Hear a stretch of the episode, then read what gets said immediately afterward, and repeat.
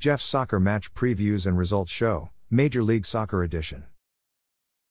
There is one Major League Soccer game being played today, Sunday, September 17, 2023. Austin will play at home versus visiting Portland Timbers at 8:30 p.m. The match will be played at Q2 Stadium in Austin, Texas. Austin will be missing one important first team regular. Defender Zan Kolmanič is out because of a knee injury.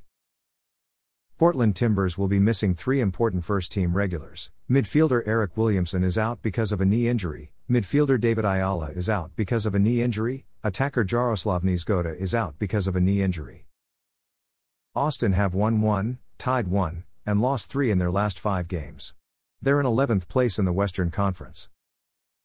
Portland Timbers have won 2, tied 1, and lost 2 in their last 5 games.